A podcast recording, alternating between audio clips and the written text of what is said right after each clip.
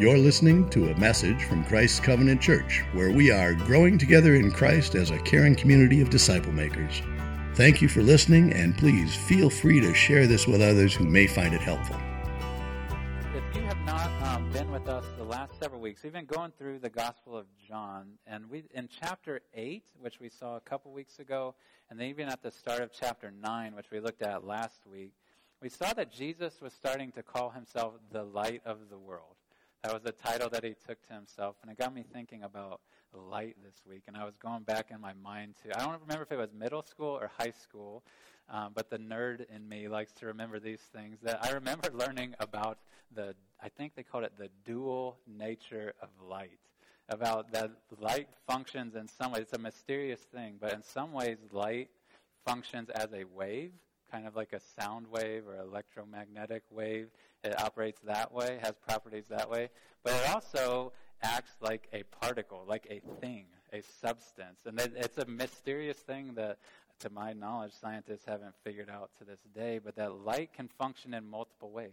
That it, that it functions as a wave, it functions as a particle, and if that's boring you, let me put it in more common terms that of light's multiple functions that just in day to day life, light can have different effects on us, can't it?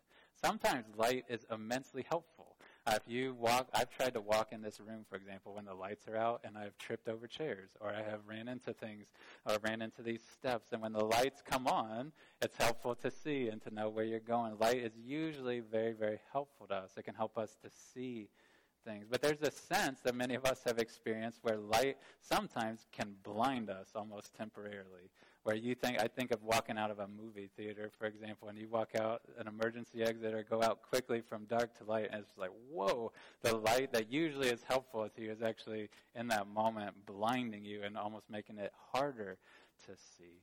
And so light is this mysterious thing, and Jesus is mysterious in some ways, and that as he comes into the world as the light of the world, to, we're going to see in this story we read today that to some people he gives sight. He helps them to see. He helps them to see the world the right way. He helps them to understand himself the right way. But to others, that very same light of the world, he has a blinding effect. He has a, an effect of taking people who are spiritually blind and making it more solid, more definite that their blindness is there. And so we're going to read this story that embodies this, this effect that Jesus has first on this blind man who he gives spiritual sight to, and then this blindness that he gives to people who think that they see. And it's a long story. We're going to read most of this chapter. I'm going to read it almost in its entirety, and I would ask that you follow along. And then we'll walk back through it and see some things that God may have for us today. But last week we saw at the start of John 9 that Jesus healed physically a man who had been born blind. He had come across him. It was a Sabbath day, and he had taken, he had spit on the ground, had made this mud out of it, had put it on the man's eyes, and had told him to go to this pool and wash. That's all he told him. And the guy did. And how we ended last week with verse 7 was that this man went and washed and came back seeing. And that's what we're going to pick up today. Verse 8 of John chapter 9. I'm going to read all the way down to the end of the chapter. This is how John records what happened afterward, after this healing took place. The neighbors and those who had seen him before as a beggar were saying, Is this not the man who used to sit and beg? Some said, It is he. Others said, No, but he's like him. He kept saying, I am the man. And so they said to him, Then how were your eyes opened? And he answered, The man called Jesus made mud and anointed my eyes and said to me, Go to Siloam and wash. So I went and washed and received my sight. And they said to him, Where is he? And he said, I do not know. Now they brought the Pharisees to the man who had formerly been blind. Now it was a Sabbath day when Jesus made the mud and opened his eyes. So the Pharisees again asked him how he had received his sight. And he said to them, He put mud on my eyes, and I washed, and I see. Some of the Pharisees said, This man is not from God, for he does not keep the Sabbath. But others said, How can a man who is a sinner do such signs? And there was a division among them.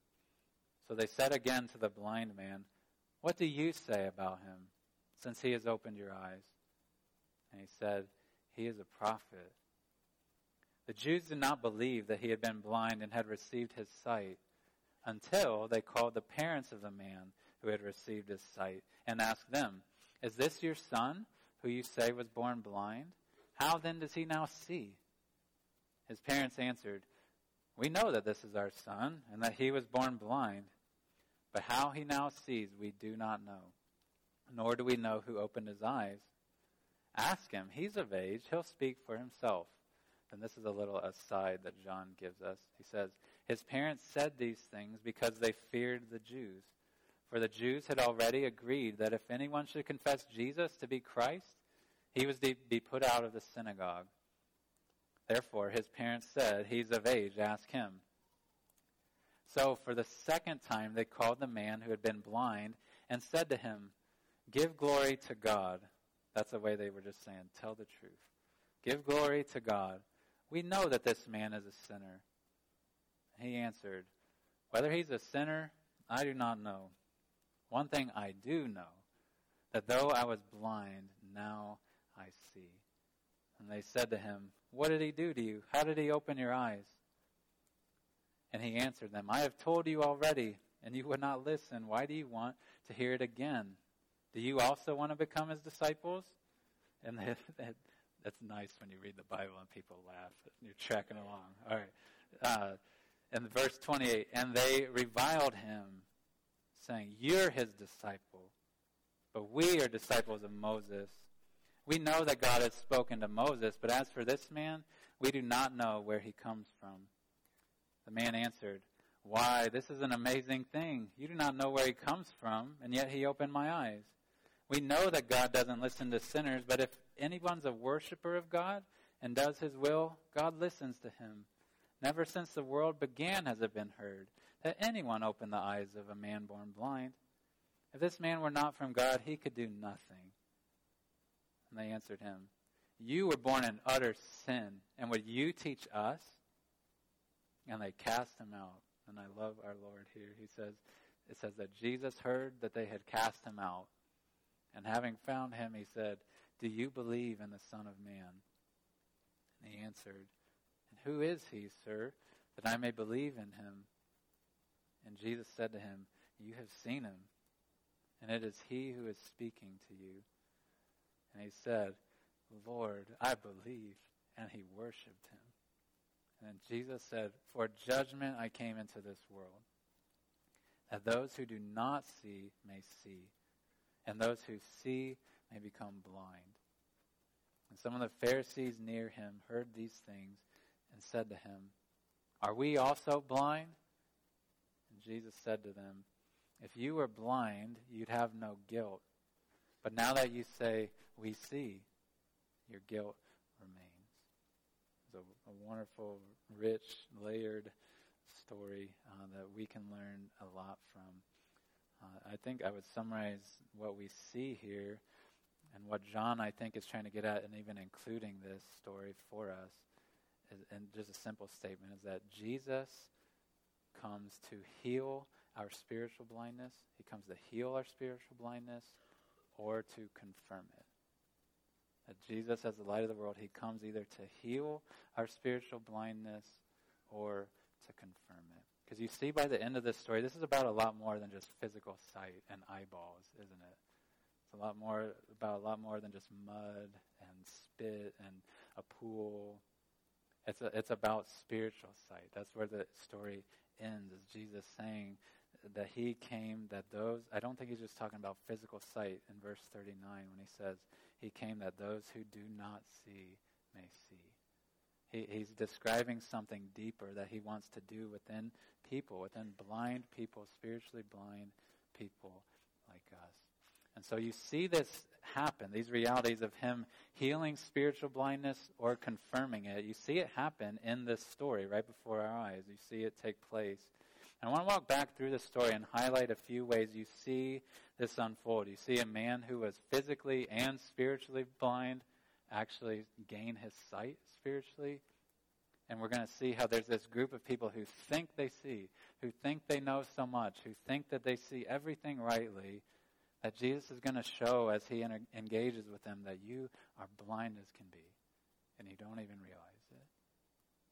And so, walk back with me through. Uh, we'll start back and we'll look at this in short little scenes because it unfolds that way, and just see how those things develop. How this man gets sight, and these those who think that they see um, become even more blind. If you go back at the beginning of what we read today, in verses 8 through 12, you have this first scene where, uh, matter of factly, John had said that this guy came back seeing.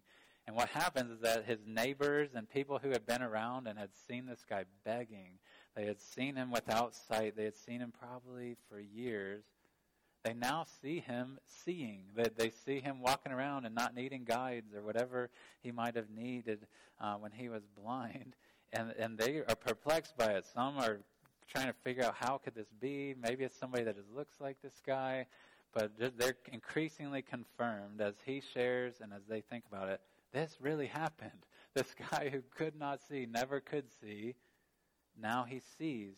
And you get a little bit of a glimpse into this man here. We see that as he's asked about what took place, he starts to just matter of factly tell the truth, right? He just relays what happened really simply that, that he told me to, to go to this pool, and I did, and I received my sight. But he's not yet seeing Jesus exactly right. He's not yet seeing the whole picture. His eyes haven't been all the way opened spiritually because you see uh, in this story, you see, like even in verse 11, he refers to Jesus as the man they called Jesus. Like there's this sort of distance, this idea he doesn't really know him a whole lot yet. Um, and even when they ask him, ask this guy, where is Jesus now if he did this thing? The guy says, I don't know. I, I don't think he's even talked with him since it happened. Uh, he, he's not aware. But you see that he's starting to, to have a regard for Jesus. He's not denying what took place, he's just matter of factly relaying what took place. And then in the second scene, things start to unfold more. We see that as his neighbors have heard and seen this miracle take place, they bring in this group of the Pharisees. They, they go to these men who were, were these teachers, some of them, but these tight law keepers who had been very respected in their day. And it seems like they're just wanting to make sense of what took place. How in the world did this happen? I don't think they had bad intent in bringing these guys in to the conversation. They're just talking to these people, the Pharisees, trying to make sense of this. And so they bring the Pharisees, verse 13, to this guy who had been blind. And uh, John relays that it had taken place on a Sabbath day.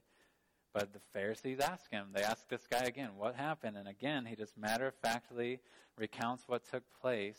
But you see in this little section, verses 13 to 17, you see that there's starting to be this sight even internally that's coming to him. This, this belief in Jesus, this understanding that's starting to come to him. Because as you see down in verse 17, as these Pharisees are challenging him and trying to understand what took place. There's this division among them, but then they pointedly ask this guy. So we don't even have to wonder. They say, What do you say about him? Like, I don't care about your sight, like that, we'll take or leave that. But what do you say about him? And this man responds in verse 17. This is major understatement, but it's still true. He says that Jesus is a prophet, that he's a speaker, he's a spokesman for God. And I want you to think about the situation he's saying that in. He has, this man who had been blind has just heard back in verse 16 some of these Pharisees say about Jesus, this man is not from God, for he does not keep the Sabbath. He has, this guy's ears work perfectly well. They always have. And he has heard people say that. Respected, powerful people have just, some of them at least, said, Jesus is not from God, like implying that he's evil. And then when they turn and ask this man, what do you think about him? There's this courage that's resident there. There's this ability. He's, he sees something about Jesus. He knows there's something supernatural. There's something significant about Jesus, and he calls him a prophet. So there's this understanding that's starting to unfold. But you see the blindness of these Pharisees, don't you, starting here. And it's just going to get worse and worse. They, they ask him these questions. They, they want to know what, is, what really took place. And at least some of them in verse 16 just write Jesus off from the get go. They say, even after they hear this man say what happened and the neighbors have verified what happened, they still say, some of them, this man is not from God. They say it matter of fact. There's no way it could be. And they're, they're showing that they are blind. They're not willing to actually see what's right in front of them. Then it, it goes to the next scene in verses 18 to 23 because these Pharisees, or John starts to call this broader group the Jews, like the Jewish leaders, they're, they're not satisfied with the conversation and, and what's unfolded. So they actually bring this man's parents into the equation. They have them come and they want to hear from the parents uh, whether this really took place, whether this really was their son or not. Because they're finding the story hard to believe. And the parents, even when they come on the scene, they confirm the story again, right? So it's more evidence that this really did take place, that this man really did receive his sight. They verify this is our son, and he was born blind. And they, they plead ignorance on how he came to see, but they're verifying with their own testimony yes, this happened. Like, the, there's no doubt this happened.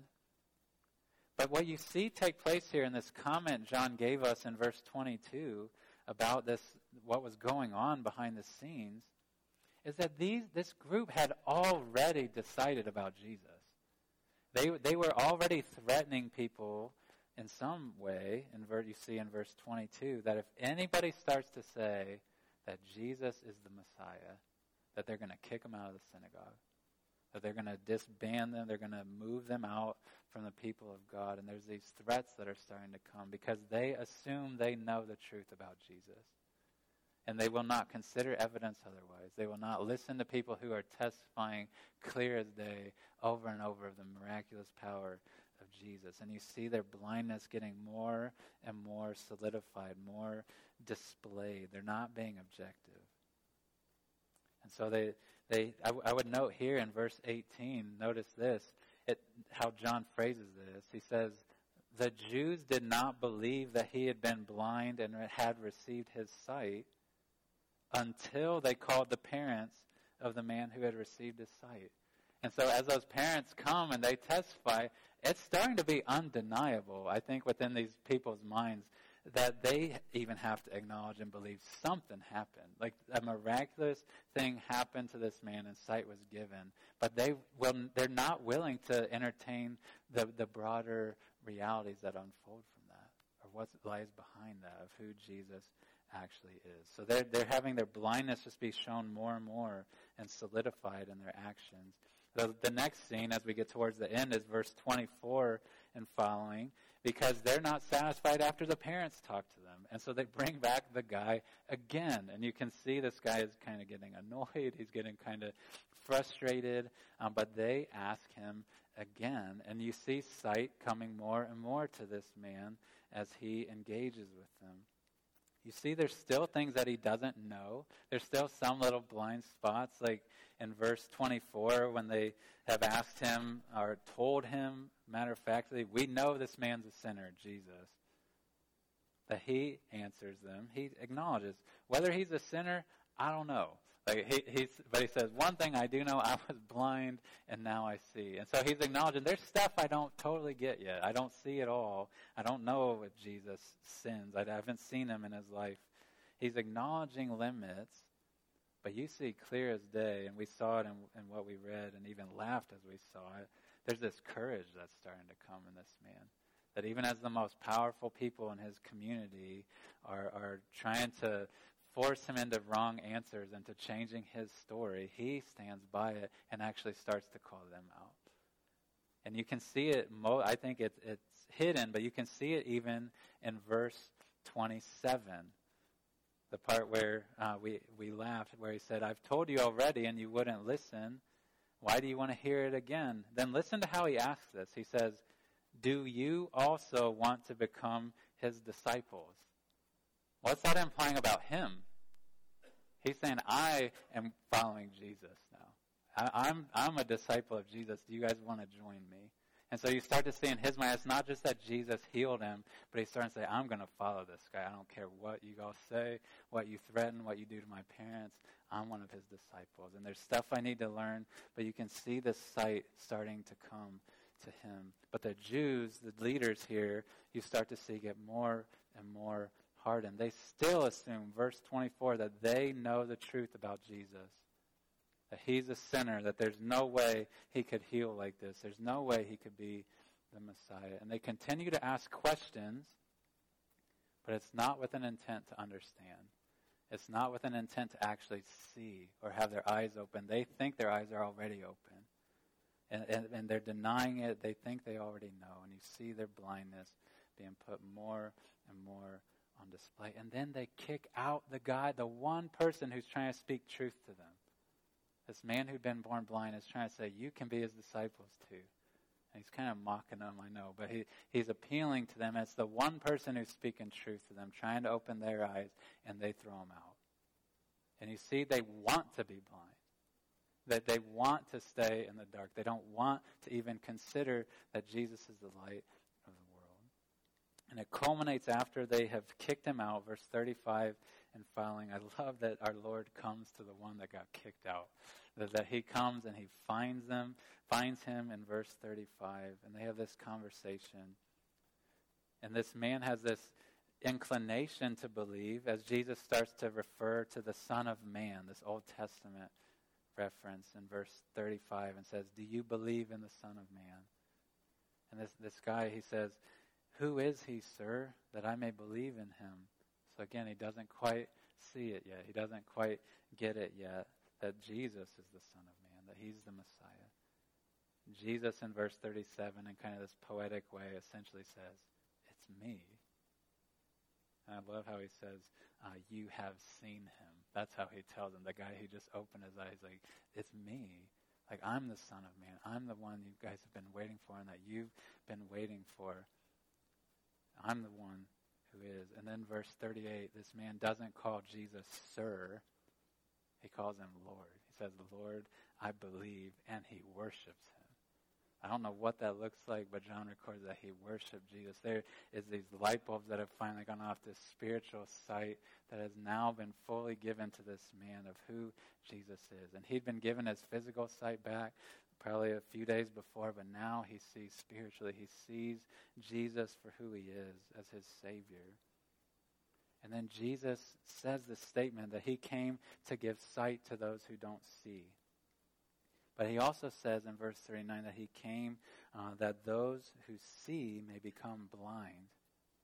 And so Jesus is saying there's this bigger picture of blindness and sight that, that he's wanting to give sight to some and confirm the blindness of others and there's Pharisees nearby, and they cannot bear to stand the, the, the thought that Jesus would say they are blind, that they don't see spiritually. And so they say, Are we also blind? Like, how dare you say that about us? And Jesus calls them out. And it's, again, it's kind of poetic and don't have time to fully unpack it. But what he's getting at when he answers them in verse 41 is essentially saying, you guys think you see. That you are sure as sure can be that you see everything rightly.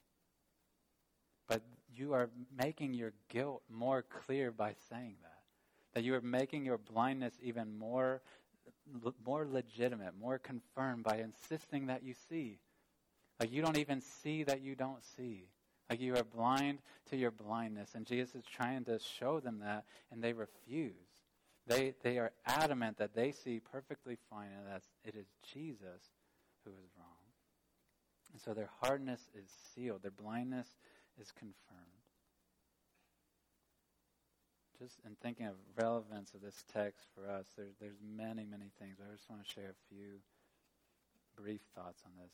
First, I want to say that all of us in this room are born spiritually blind.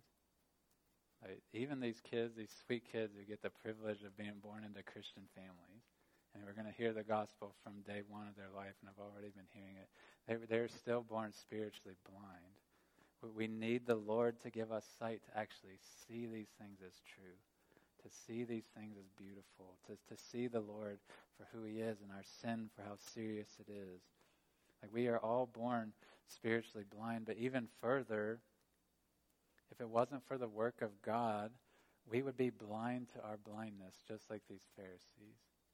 Like we, we would walk around this world blind. We would walk into eternity blind, thinking that we see, thinking that we know so much and that we understand everything the right way. But thankfully, the Lord does a work in our hearts that He can actually heal spiritual blindness. He can actually reverse that blindness that we're born with.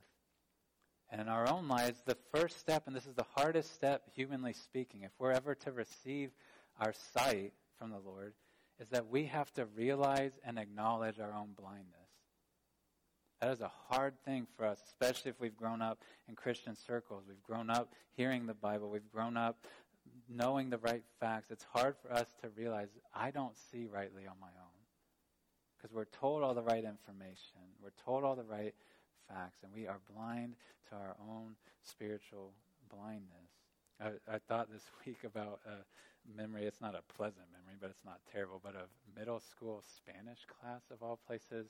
Um, I used to not have glasses back then, and I was I was usually like teacher's pet. Would sit at the front of the class and try to get best grades I could and all this stuff. But for whatever reason, I felt like really cool to sit in the back of Spanish class, and I was sitting in the back row of Spanish class, and our teacher was writing stuff up on the board like I don't know, conjugating something or whatever.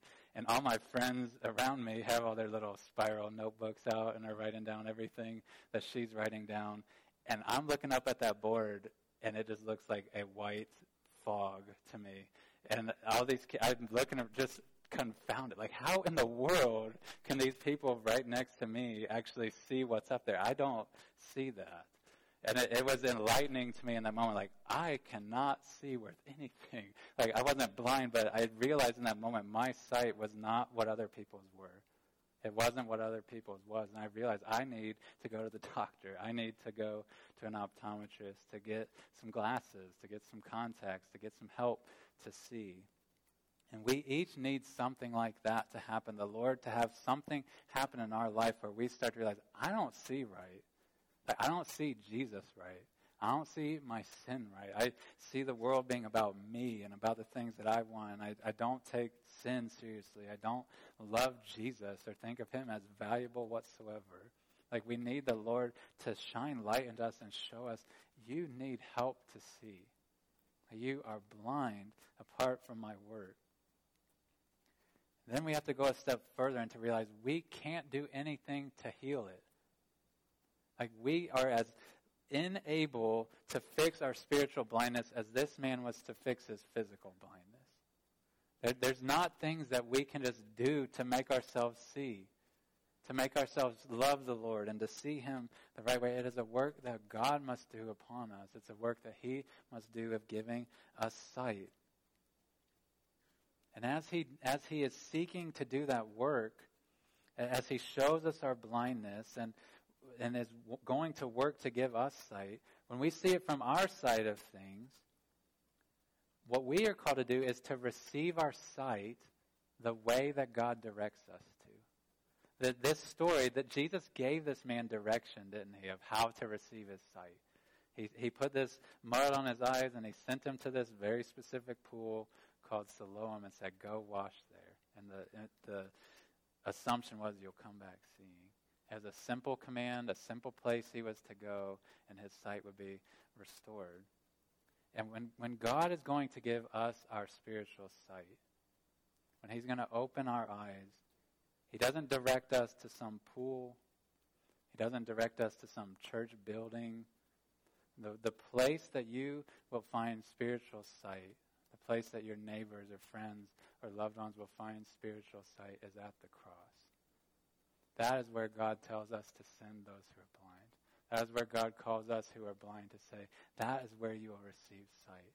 When you come to the cross and you are able to, to hear and to feel and to see that the Lord loves you in spite of your sin, but that your sin is serious. Serious enough that Jesus had to die in your place for those sins.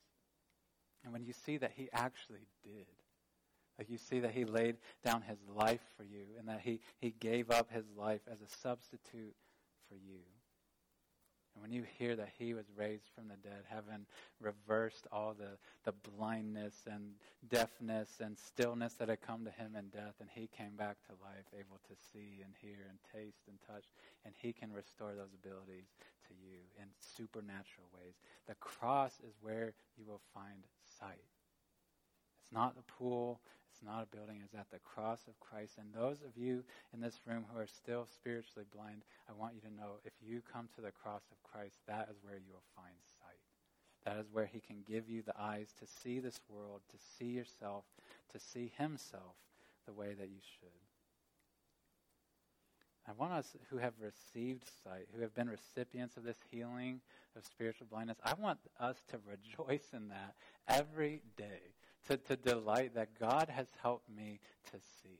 God has helped me to see this world rightly, to, to appreciate Him, to, to see my, the ugliness of my sin, but to see the beauty of what He's done for me in Christ. How many of us are glasses wearers in here? Raise your hand. Or con- oh, man, a bunch of you. I feel better about myself. All right. So think about this. How many of you put glasses or contacts in every day, and you almost never give thought to how amazing it is that you can actually see. I do. Like every every day of my life, I put these on my face, and I forget the wonder that I can actually see the back of this room, that I can see your guys' faces. Like, and we, there's a sense in which when we've been given spiritual sight, we've been able to see Jesus as beautiful and, and see our sin for what it is, and have hope of the resurrection and forgiveness of sin. We see all that stuff, and we just take it for granted. And we forget what a wonder it is that we can see it at all. That, that God's given us eyes to see it and to know it. May we revel in that and find that eternally sweet. I also want us to realize that sometimes as we take this light of Jesus to the world, sometimes he's going to heal. Sometimes he's going to give sight to people who don't have it, but sometimes he's going to confirm blindness in people. Sometimes, as we take the gospel to people and we take this good news to Jesus, sometimes it's going to confirm that they never have and never will believe in Him. That, that they're content with, before they hear about Jesus, to just kind of walk around blind in the world. But sometimes, when we bring the light of Jesus to people, they start coming at us. They start getting angry. They start getting frustrated. And it starts to show their cards, it starts to reveal their blindness and confirm it. And we need to be ready for that. We need to be ready and aware that that may be what takes place. The, the Apostle Paul wrote in 2 Corinthians 4, verse 4, he said that the God of this world has blinded the minds of unbelievers to keep them from seeing the light of the gospel. That is really happening right now to people you know that, that, Satan is blinding them. And they're willing, they're glad to be blinded, but that is happening. We need to be people who are praying that the Lord would open people's eyes to see.